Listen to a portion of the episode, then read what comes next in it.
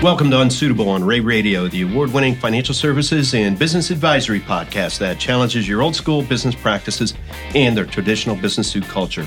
Our guests are industry professionals and experts who will challenge you to think beyond the suit and tie while offering you meaningful modern solutions to help you enhance your company's growth. And I'm your host, Dave Kane. Today we're going to talk about the terrible fact that hundreds of thousands of adults older than 60 years old are abused, neglected, or financially exploited on a day to day basis. Today's topic is not an easy one, but it's necessary. And it's one that today's guest is particularly passionate about.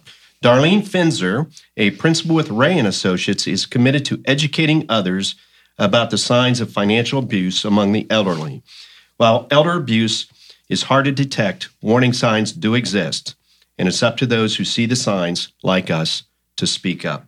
Welcome back to Unsuitable, Darlene. Thank you, Dave. It's great to be here. You know, normally you're on this show to talk about uh, pension reform and pension planning and 401ks and all that stuff. And today we have a very uh, serious topic. Uh, so, uh, welcome and looking forward to the next few minutes. Thank you. It's great to be here. And I wasn't aware that anything related to pension wasn't serious, but we'll go with that. Well, yeah, it is serious. Uh, I guess, uh, you know, touche. Way to go.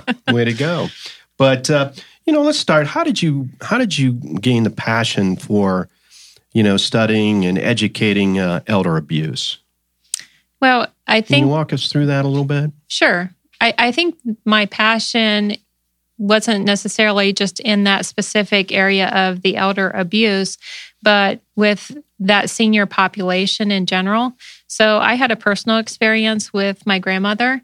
Uh, she suffered from Alzheimer's disease, and we went through that with her and the changes that she experienced and that we as a family experienced. And it really drove my passion for just the changes that occur as we age. Yeah. Well, all the uh, all of us uh, and our listeners all have a, a parent, an aunt, an uncle, you know, grandparent, neighbor, friend that uh, may be uh, under this umbrella. And so I think, uh, you know, we're looking forward. I, I just want to pick your brain on how we can better recognize what's going on. So let's get started. Okay. You know, the first thing I think we have to do is is shout out to um, our colleagues. Uh, you and I talked off mic that, you know, in the past couple years, we've had a colleague in our mentor office, as well as a couple colleagues in our Medina, Ohio office, uh, bring elder abuse to the forefront and made something very positive happen out of a very negative situation. So let's both acknowledge those offices for stepping forward. I agree with that. And the nice thing about that is that even though it wasn't until September of last year that CPAs became mandatory reporters of elder abuse or suspected elder abuse, that these individuals recognized it and did something about it, even when they were not required to. Right. Well, let's start there. Uh, I guess I was unaware uh, before talking to you that there is a mandatory uh, reporting of elder abuse by CPAs. You know, when did that officially uh, kick off? Was it last fall? Correct. So it was September 29th of 2018 whenever CPAs became uh, part of the group that are mandatory reporters. Now, there have been other groups that have been mandatory reporters prior to that, but CPAs, along with some other professionals, were added to that group last year. And essentially, the reason why they were added is we are one of the groups that deal with this population, and we have the ability to be able to see some of those signs and to help protect those individuals by identifying that and reporting it to the appropriate authorities. You know, it just occurred to me that you're board member for the Ohio Society of CPAs. Did you have anything to do with pushing this through? I did not. Um, this is actually through the Ohio Revised Code. Um, so it is a state mandate uh, versus just something through our profession. You know, that's interesting. Our profession is uh, well known for being a trusted advisor. And of course, we're looking at, you know, financial documents and and uh, investment statements and having those conversations. So I can see how our profession, it, it may be more evident in our profession than some others. Right. So there are essentially three different categories of elder abuse there's actual abuse, uh, there's neglect, and there's exploitation. And when we talk about exploitation, that is where we get into the financial piece. And you are absolutely correct that as a trusted advisor for these individuals, that we have the ability to know whether or not there is the potential for financial exploitation because we can see uh, that financial information. Uh, we know whether or not there's changes happening that we typically wouldn't see within their financials that could indicate that they are being exploited in some right. fashion. Do you have any uh, statistical data or anything from conversations you've had of where this exploitation uh, begins? Is it is it a caregiver? Is it an investment advisor? Uh, anything there that you can shed light on? Sure. So, from the financial exploitation piece, seniors lose about $36 million annually. And about a third of that is through criminal fraud.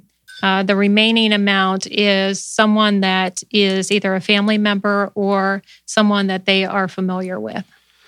36 million a year. That's just what is being reported. Think of the dollars that aren't being reported. Correct. So when we look at at elder abuse, it's estimated that um, one in 10 seniors that are in a private home setting are being exploited in some manner. And it's also estimated that only one in 44 cases is actually being reported. One in 44. Correct. We need to uh, correct those numbers. We do. That's astonishing. Right. So, you know, obviously you've studied this, you've had a personal experience. We've had personal experiences as a firm. Can you maybe shed some light on some examples? Can you share some examples without breaching the confidentiality issue? Sure. Um, so I'll, I'll, give you an example, and and this is part of the reason why we see um, so much of the financial exploitation happening. It's we're obviously aware of the scammers, you know, trying to commit fraud against these individuals. This group, our senior population, actually those 50 and older, hold 70% of the wealth in our in our country. Um, so that's why they're a prime target. And with these individuals, whenever we're looking at the family members, there there are many reasons, and a lot of them have to be have to deal with psychological or emotional uh, reasons. So if you have an individual who is caring for a parent or an aunt or someone like that, they have that added caregiver stress. Okay, they might be working full time, but also trying to care for an individual, and it's just adding to their everyday um, burden of, of things that they need to accomplish. So we have caregiver stress. Um, we could have individuals who are financially dependent, either the senior on the uh, child or niece or nephew, or vice versa. And having that, there might be a sense of entitlement also. And just having that close family relationship, the senior feels like they need to um, be aware of that, that they can't go against that family relationship. So there's really an emotional component there that if someone is taking money from them, that either they feel like they've done something wrong or there might be some mental abuse that's happening of I won't take care of you or I won't bring you your groceries if you don't give me this money. And they don't want to they don't want to hinder that relationship that they have with that individual sure, because yeah. it's someone that they love. But I will say that you know to to those individuals who might be experiencing this or to those individuals who think that it's proper to take that that they have a sense of entitlement that you have no you have no entitlement to that money uh, that is not your money that is the the senior's money and you should not feel that there's any sense of entitlement to that. Right, right. Now, certainly the financial, let's dip into the other two. You kind of touched on on on one of them, but just straight out abuse.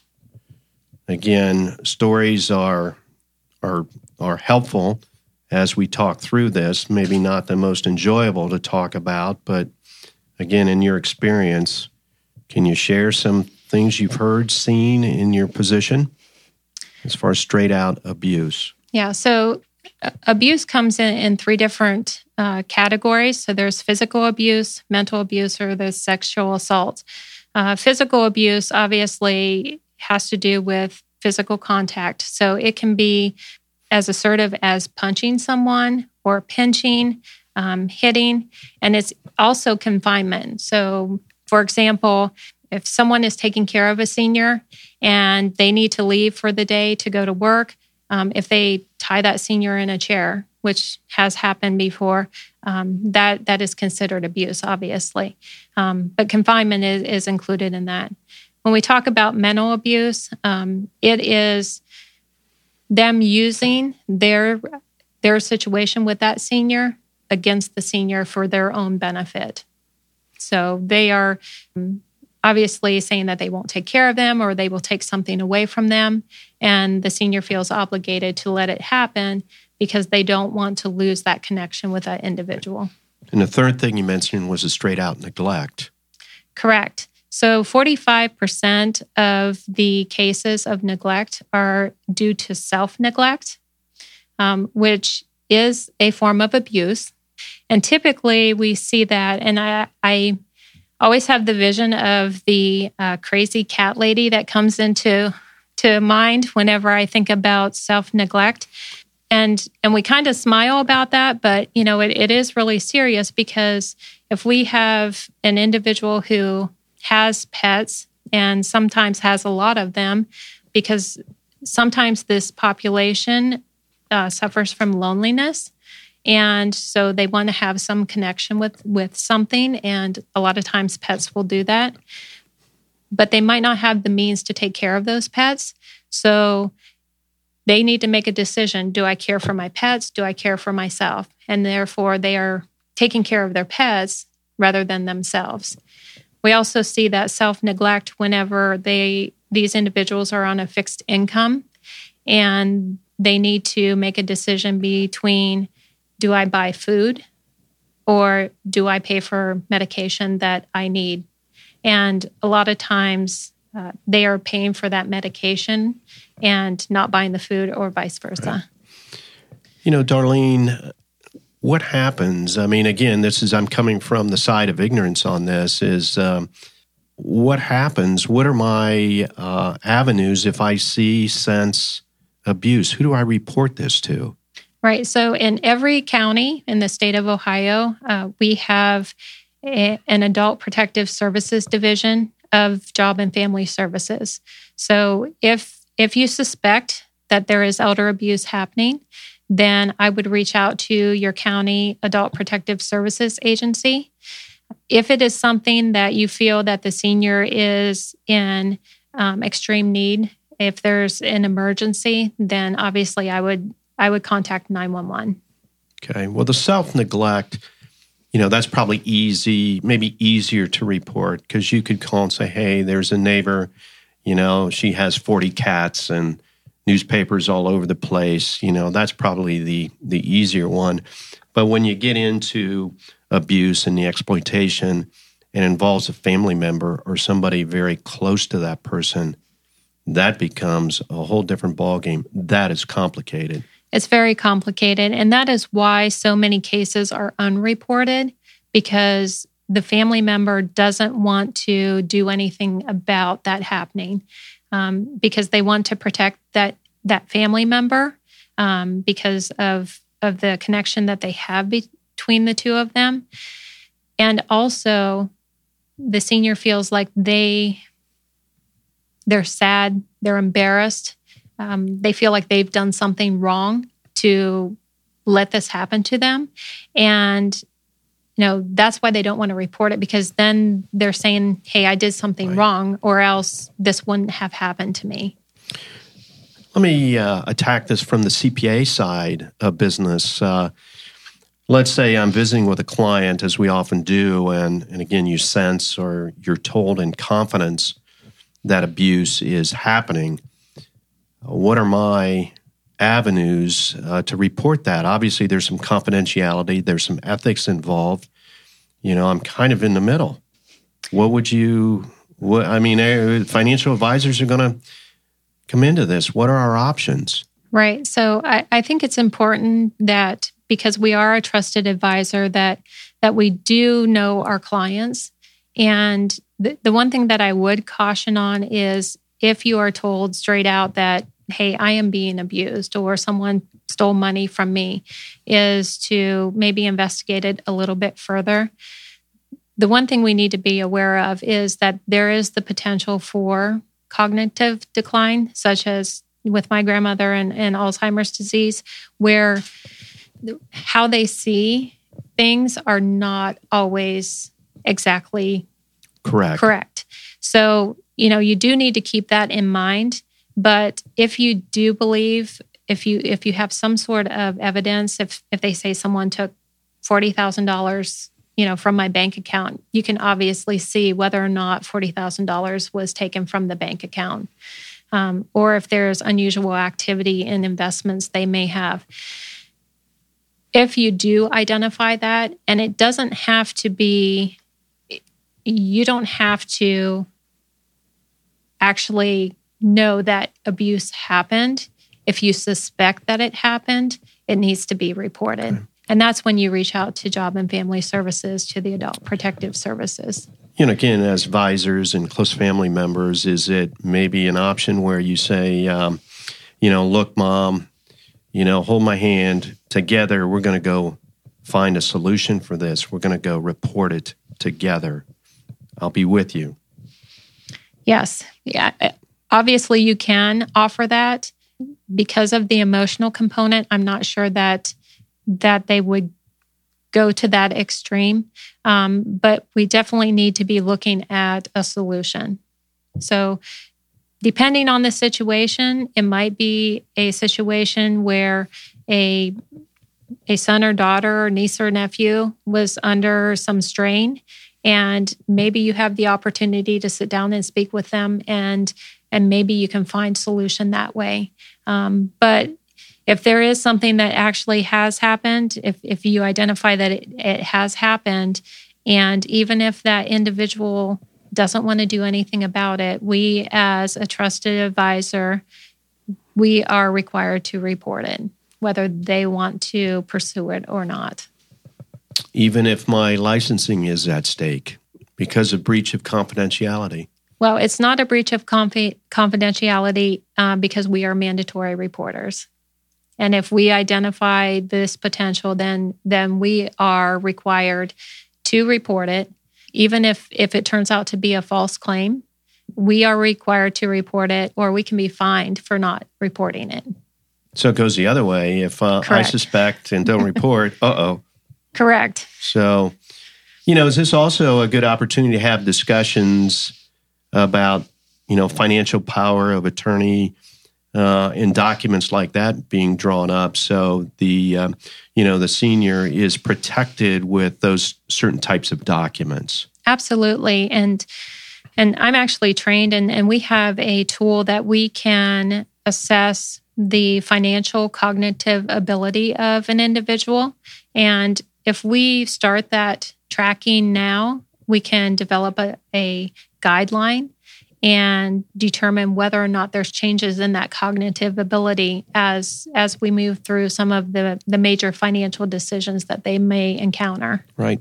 Darlene, I have to tell you, I'd much rather be talking to you about, you know, pension plans and 401k, you know, training and compliance than this topic. This is this is not an easy topic for discussion. Right, it's not, but it, it is very important, and I, I'm glad that we are able to share it with with our audience. You know, let's go back to the financial side of it. Again, there's some, maybe some tried and true things that, again, as advisors, we should always be looking at. Are there are there two names on mm-hmm. signatures? Are there are two signatures required for withdrawals? And you know, just ba- some basic things like that. That maybe there are two signatures for a transaction. You know, things like that. Right. And and I don't want to give out all our secrets of of what we're looking for. Um, but yeah, we can definitely uh, be looking at changes in behaviors okay. or patterns uh, as we're looking through the financial data that our clients provide to us. What can our listeners do? Give us some t- ideas. I mean, I think we can, you know, pull them from our conversation. But if there are three, four, two things that we could do, what what would you suggest? I think that if anyone suspects uh, any type of elder abuse, that they do need to report it. Even though they might not be a mandatory reporter, I think they have an obligation to our, our senior population to try to keep them safe. And if they suspect that, I think that they need to report it to Adult Protective Services. So report, report, report. Exactly. And worry about it later. Yes. And reporting can be anonymous. So, okay. you know, if if you're scared that oh, you know, I sure. I shared Mrs. Jones' information um, because I suspected that she was being abused. Uh, Mrs. Jones and her family isn't going to come back to you and say, "Why did you do that?" Because it is anonymous. Right.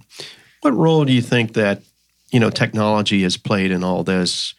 You know, again, our first reaction is, well, seniors maybe aren't as active on you know computers and their phones as as other generations. But as I look, I they, they are. They're you know they're doing stuff that they haven't done before and are proud of it, but maybe they're not as as sharp in that area.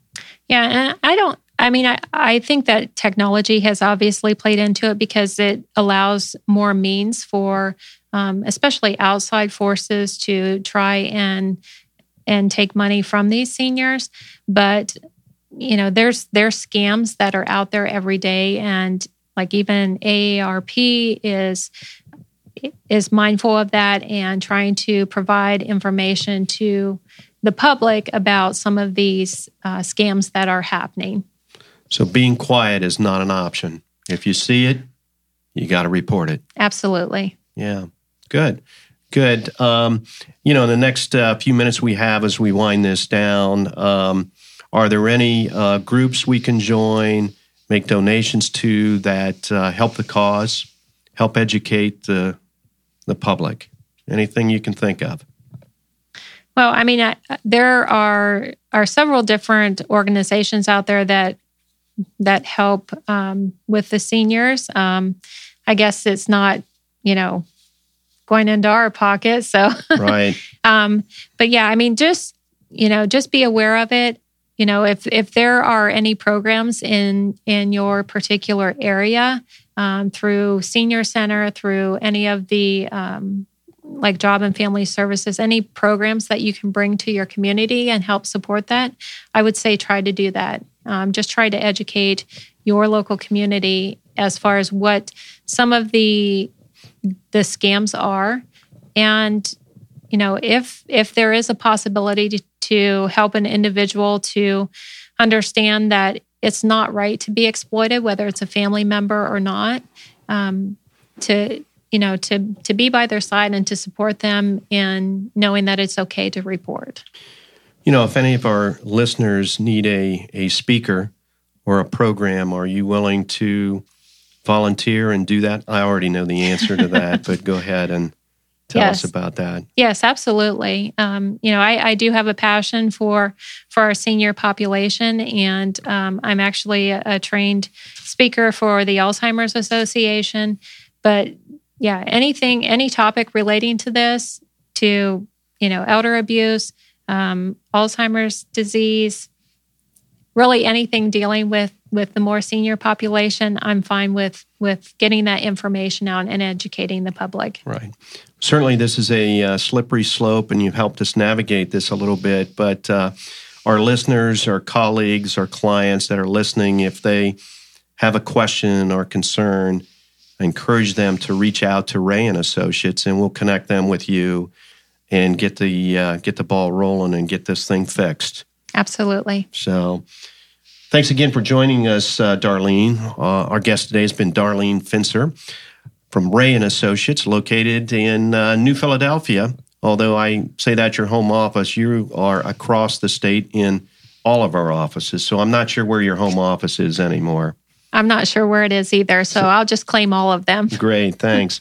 As a growing number of the population ages, elder abuse will continue to be a problem. Hopefully, thanks to you, more people are aware of what to look for in the future. Listeners, are you concerned about elder abuse? happening to you or someone you love, reach out to Darlene to learn more. We're happy to answer any questions you might leave in the comments section. In the meantime, please take a moment to like this episode, share it with your friends, and subscribe to our channel. Until next time, I'm Dave Kane, encouraging you to loosen up your tie and think outside the box. The views expressed on Unsuitable on Rea Radio are our own and do not necessarily reflect the views of Rea and Associates. The podcast is for informational and educational purposes only and is not intended to replace the professional advice you would receive elsewhere. Consult with a trusted advisor about your unique situation so they can expertly guide you to the best solution for your specific circumstance.